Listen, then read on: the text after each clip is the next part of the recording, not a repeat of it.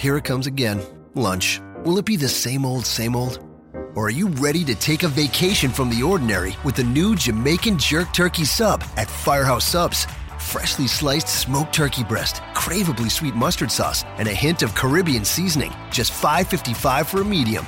Save time. Order the new Jamaican Jerk Turkey Sub on the Firehouse Subs app.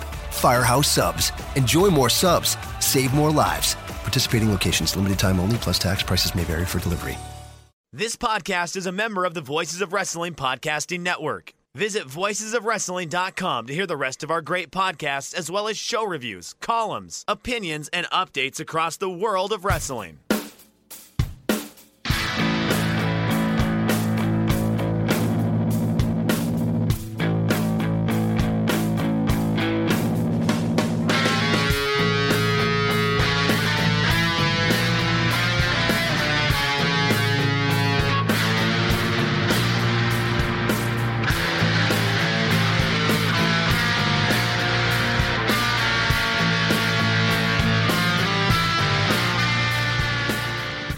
Hello again, and welcome back to Lucha of the Hidden Temple. My name is Doctor Nov, Chris Novembrino if you're nasty, and this is your voices of wrestling dot com Lucha Underground review for the week of July twenty-second, twenty fifteen. And before we begin, I'd like to plug real quickly, over on Don't Worry dot T V, we have talked about Donald Trump rather extensively in the last several weeks, but this next episode, which will be coming out this week as you hear this, we will be talking about Hulk Hogan. So if you're interested in my opinions on Hulk Hogan or anything relating to Gawker, please go over to Don't Worry dot T V and give Don't Worry About the Government a listen. Now, this episode begins in Dario Cueto's office, and he is meeting with Big Rick. Dario says that they haven't been seeing eye to eye, which is the first of many eye-related puns in this segment. And Dario says that he signed Big Rick to a big money contract and that he had big plans for Big Rick. Big Rick said, had? And Dario says that Big Rick has been blinded by Daivari's money in a mid-card feud. Well, no, he just says that he was blinded by Daivari's money. And then Dario shows Rick a medallion and says that he's going to reveal the power of these medallions and asks Rick what matters more to him, money or power. Rick takes the medallion and says, why choose when I can have both? And then he sticks his hand out, and then Dario gives him money on top of the medallion. So Dario's not even making him make a choice here. Come on now. It seems like Big Rick is the ringer in this, but I don't know if they're even going to get that story fully fleshed out. I will say that for the amount of time they developed into this story, they did as much as you possibly could, but that's a pretty backhanded compliment. This segment ends with the same eye pun that it begins with when Big Rick says, I'm glad we finally see eye to eye, and then the episode begins. Commentary is teasing Prince Puma talking for the first time ever tonight, which I thought was going to happen last week, but apparently didn't happen, and it's not going to happen tonight. Spoiler alert. And then we get Johnny Mundo versus Tejano, a match that would be exciting, except that we're only a couple of weeks away from Ultima Lucha, so you know there's going to be no wait in this, and you're just waiting for the angle. Don't worry, it's going to come. Mundo begins this match hiding in the ropes in the corner, and then he takes advantage of Tejano's leg. This doesn't actually go anywhere, but I thought it was going to, and it was a nice way to start off the match. Tejano gets a dropkick and gains control from Johnny. Johnny hides in the ropes some more, and then eventually he rakes Tejano in the eyes with a long, old-fashioned eye gouge. Tejano catches Johnny with a quick, short super kick, and then Johnny ducks under the ropes and drapes Tejano and delivers probably the best move of this match, which was a draping, modified neck breaker to the outside. This looked really good. Johnny keeps Tejano outside of the ring and delivers a kick that sandwiches Tejano against the guardrail. That also looked really good.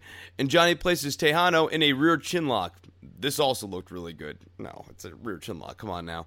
And then Tejano regains momentum, chopping Mundo and delivering a big monkey flip where Mundo goes the extra rotation on. Tejano delivers a leg lariat for a two count. Mundo crotches Tejano on the ropes and delivers a springboard kick to the head of Tejano. That also looked good, you know, I will say that. Tejano reverses the Moonlight Drive. Johnny reverses Tejano's sit-out powerbomb attempt into a Russian leg sweep. Tejano's able to avoid the Fin del Mundo, and it looks like he's going to get his sit-out powerbomb that he uses to finish off matches when the crew shows up and then attacks Tejano. Mundo joins into this attack, and then Alberto El Patron comes down to make the save.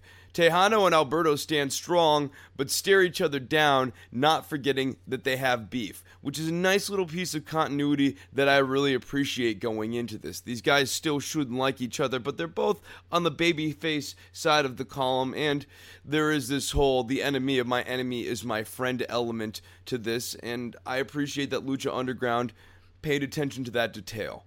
Next, we have Hernandez meeting with Dario Cueto, and he's talking to Dario, and Dario says that Hernandez is not a fan of art. Hernandez agrees with this, passes on some high-dollar liquor, and, in a bit of product placement, accepts a Coors Light. Cueto says that Ultima Lucha starts next week, and it will be Hernandez versus Drago. Hernandez is like, what, it's going to be like a strap match or something? And then Dario says, no, the believers, the fans, they kind of hate you. And Hernandez says the feeling is mutual. Okay, that's fine. Cueto says that he's going to surround the ring with fans who have leather belts to whip Hernandez. I'm going to repeat that because it bears repeating. Dario Cueto says that he's going to surround the ring with fans who have leather belts to whip Hernandez, and that all the waivers have been signed, and this is just going to go down. I have no idea what to make of this match. This seems like a ridiculous concept. I have to assume the fans are plants, right? You can't just have random people just whipping the shit out of Hernandez and Drago, right? Right?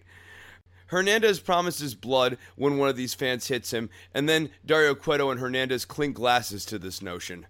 The Mac is in the ring, and he's getting set for his match against Cage. Vampiro, on commentary, tells us why he likes the Mac, and it's because the Mac reminds Vampiro of a jumbly bumblebee that he wants to hug. Who the hell wants to hug bumblebees? The answer is obvious, Vampiro. Cage, on the other hand, he looks like a bumblebee squisher. This match begins with Cage gaining early control with big elbows and a clothesline out of the corner, when all of a sudden, the Mac is able to win on a sunset flip for the quick three count.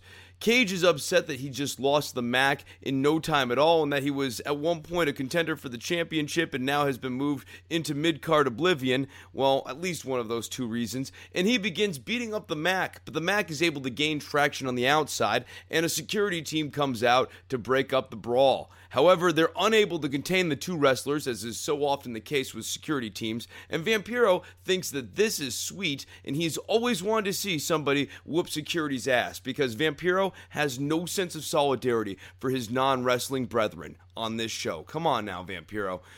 Dario Cueto comes out and says that Cage and Mac are going to have a grab whatever the fuck you can and hit each other with it match, and it's going to be Falls Count Anywhere next week when Ultima Lucha starts. So we've changed the schedule up a little bit because this card is so big, and it makes some sense. I just thought we were going to get one more episode of build, and then we were going to have a two-hour special. It appears that there's only going to be two more hours, or maybe Ultima Lucha is three hours, but it's my understanding it's two hours. I'm sure one of you has already corrected me, yelling into the void, and someone's confused why you just yelled out, no, it's two hours, you're, you're an idiot.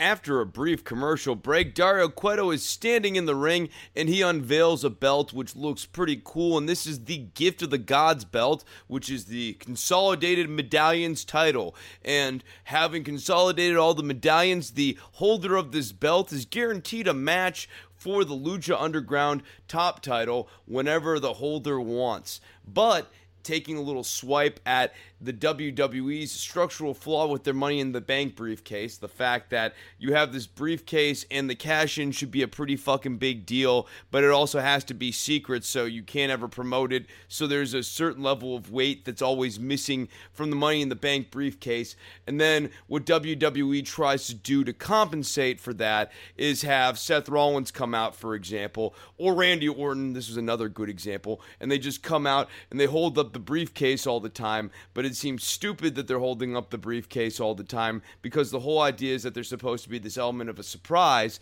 However, the promoter also wants to have this ability to promote the Money in the Bank briefcase. So Dario Cueto's doing away with all of this, and now Krista Joseph and the writing team have gotten their little swipe at W W E and says that instead of that stupid cash-in model, there will be a one-week notice for the promoter. and presumably, but not explicitly, the champion. I assume that Dario will reserve the right to put the champion on notice, or we'll have something like, we know it's coming, but the champion may not know it's coming. A little bit of that dramatic irony, and we get a little bit more of that in that rule that I mentioned in prior episodes, followed up with a little bit more explicitly with Big Rick later on. I expect that to come into play in our Season two, which, in case you were wondering, I think will happen, but perhaps not on the schedule that Lucha Underground had planned. As you've heard, Ricochet and others have been told to take some bookings maybe in September, and that's obviously not a good sign for Lucha Underground's television schedule. But all I'm saying is if N W A can get an access deal, I feel like Lucha Underground will land on their feet somewhere. Where that somewhere is and when that sometime occurs, that remains to be seen. Now let's get back to the Gift of the Gods. Dario Cueto says that if you wait too long to defend this Gift of the Gods title, you will have to defend the title, and you can lose the title, and thus your opportunity to win the Lucha Underground title.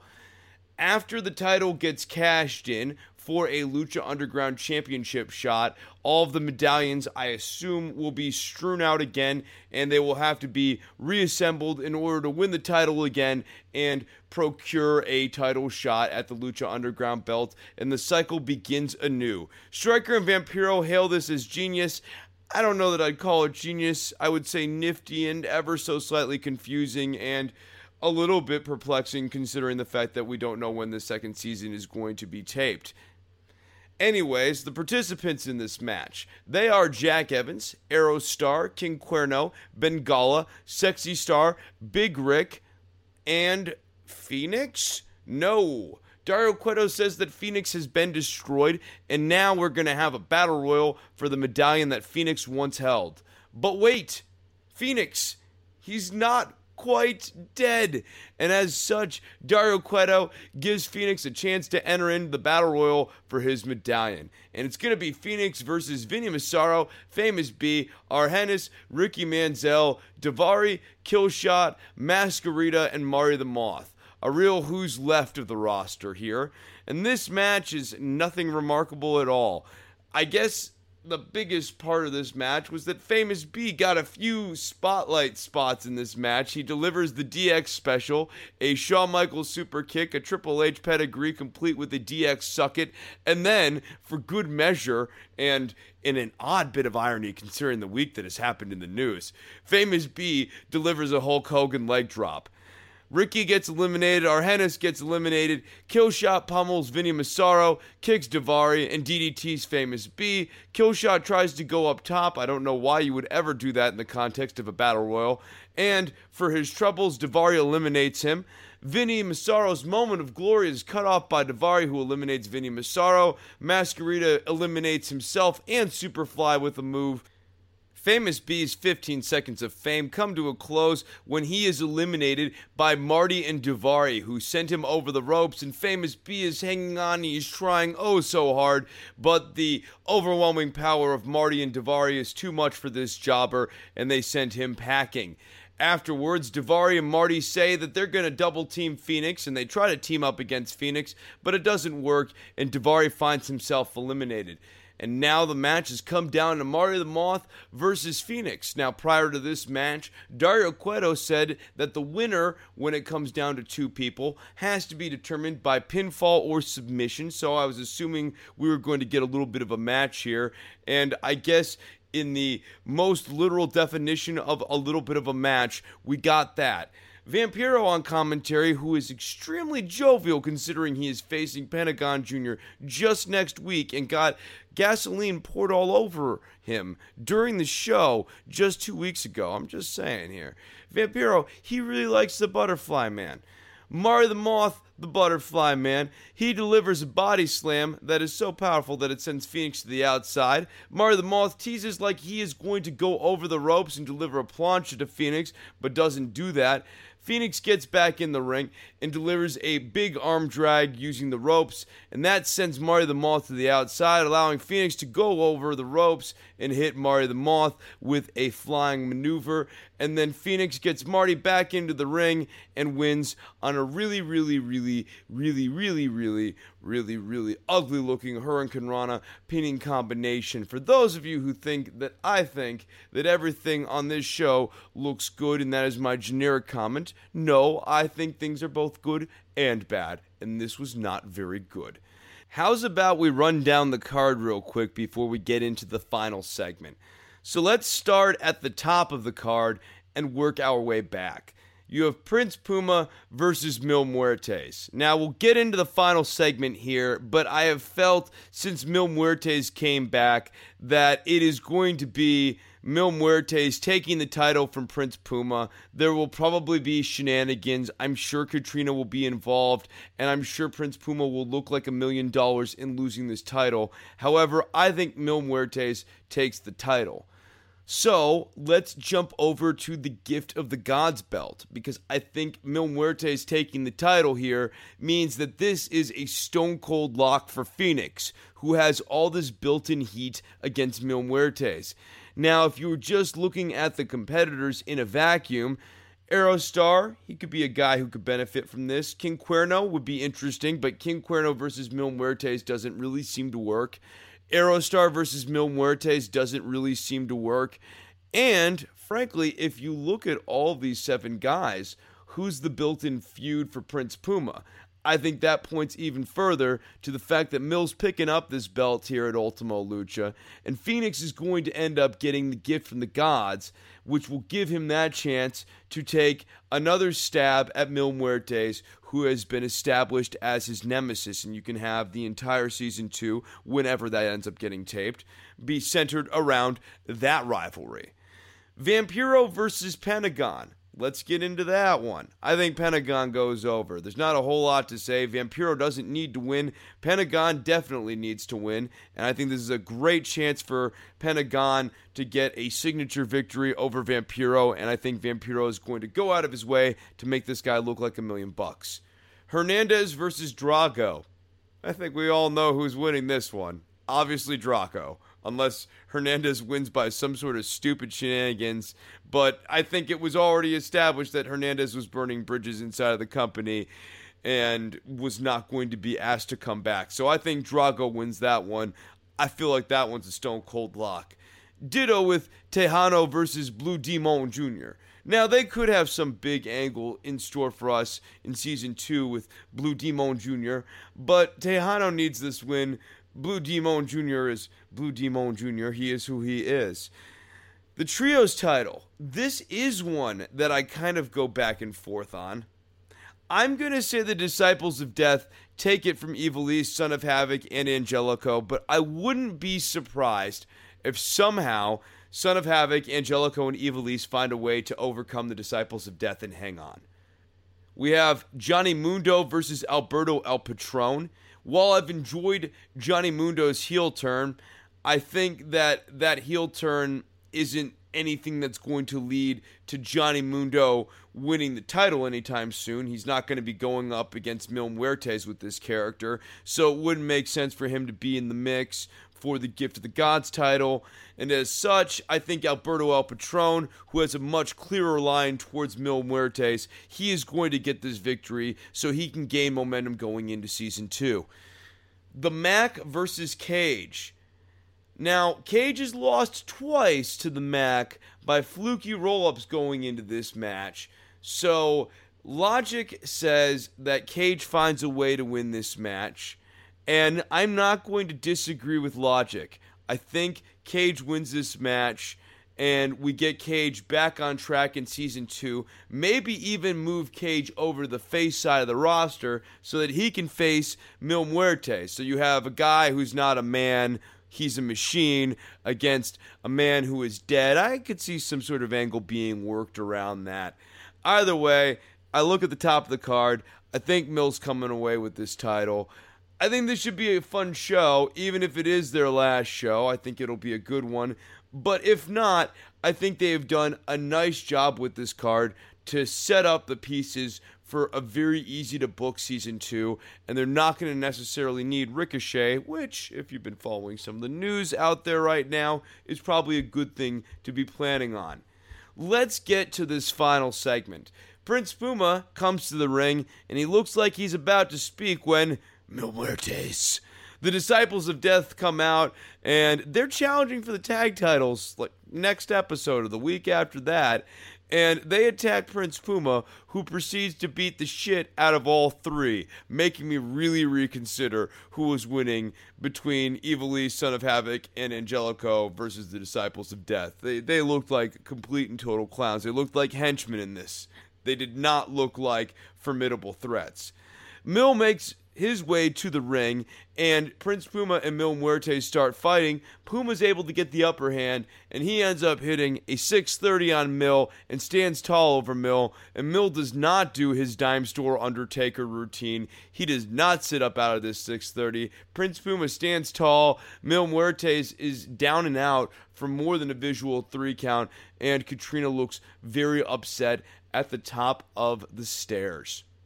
That's going to do it for another episode of Lucha of the Hidden Temple. My name is Chris Novembrino, and you can tweet me at C H R I S N O V E M B R I N O. Let me know your Ultima Lucha predictions. I'd be interested to hear them. Also, we're coming up on this offseason, and I've been tossing around this idea of trying to book people for an interview show. Now, I've done an interview show in the past for news and politics, and I will say that doing an interview show is rather daunting with the booking and the prep. So I'm only going to do this if there's actually a demand for this. But if there is a demand for this, I'd be happy to provide it, and it's my pleasure to do so. But please hit me up on Twitter at C H R I S N O V E M B R I N O and let me know that that's a thing that you would be into me doing. And let me know who you would like to have on the show. As I said at the top of the show, but I'm going to plug it one more time here, over on Don't Worry dot T V, if you subscribe on iTunes, it's Don't Worry About the Government. We're also up on Stitcher. We will be talking about Hulk Hogan for an hour plus this week, I imagine, at least, on Don't Worry About the Government. So check that out if that's a thing that you're into. Also, if you're into Donald Trump, we got your Donald Trump coverage. Oh, I got your Donald Trump coverage. Don't you worry about that. If you have any W W E shopping or Amazon shopping, why not do it through the voices of wrestling dot com website? Whenever you do, Voices of Wrestling gets a nice monetary kickback, and you get no additional charge. It's an easy way to help out the website, and an easy way to help out this show and the other great shows on the Voices of Wrestling Network is to leave a five-star review on iTunes, and be sure to actually leave a written comment, because iTunes weighs that more heavily than just a five-star review. And hey, if you wanted to put this guy over, I wouldn't complain. I want to thank you all so much for listening, sincerely, and until the next one, enjoy Ultima Lucha.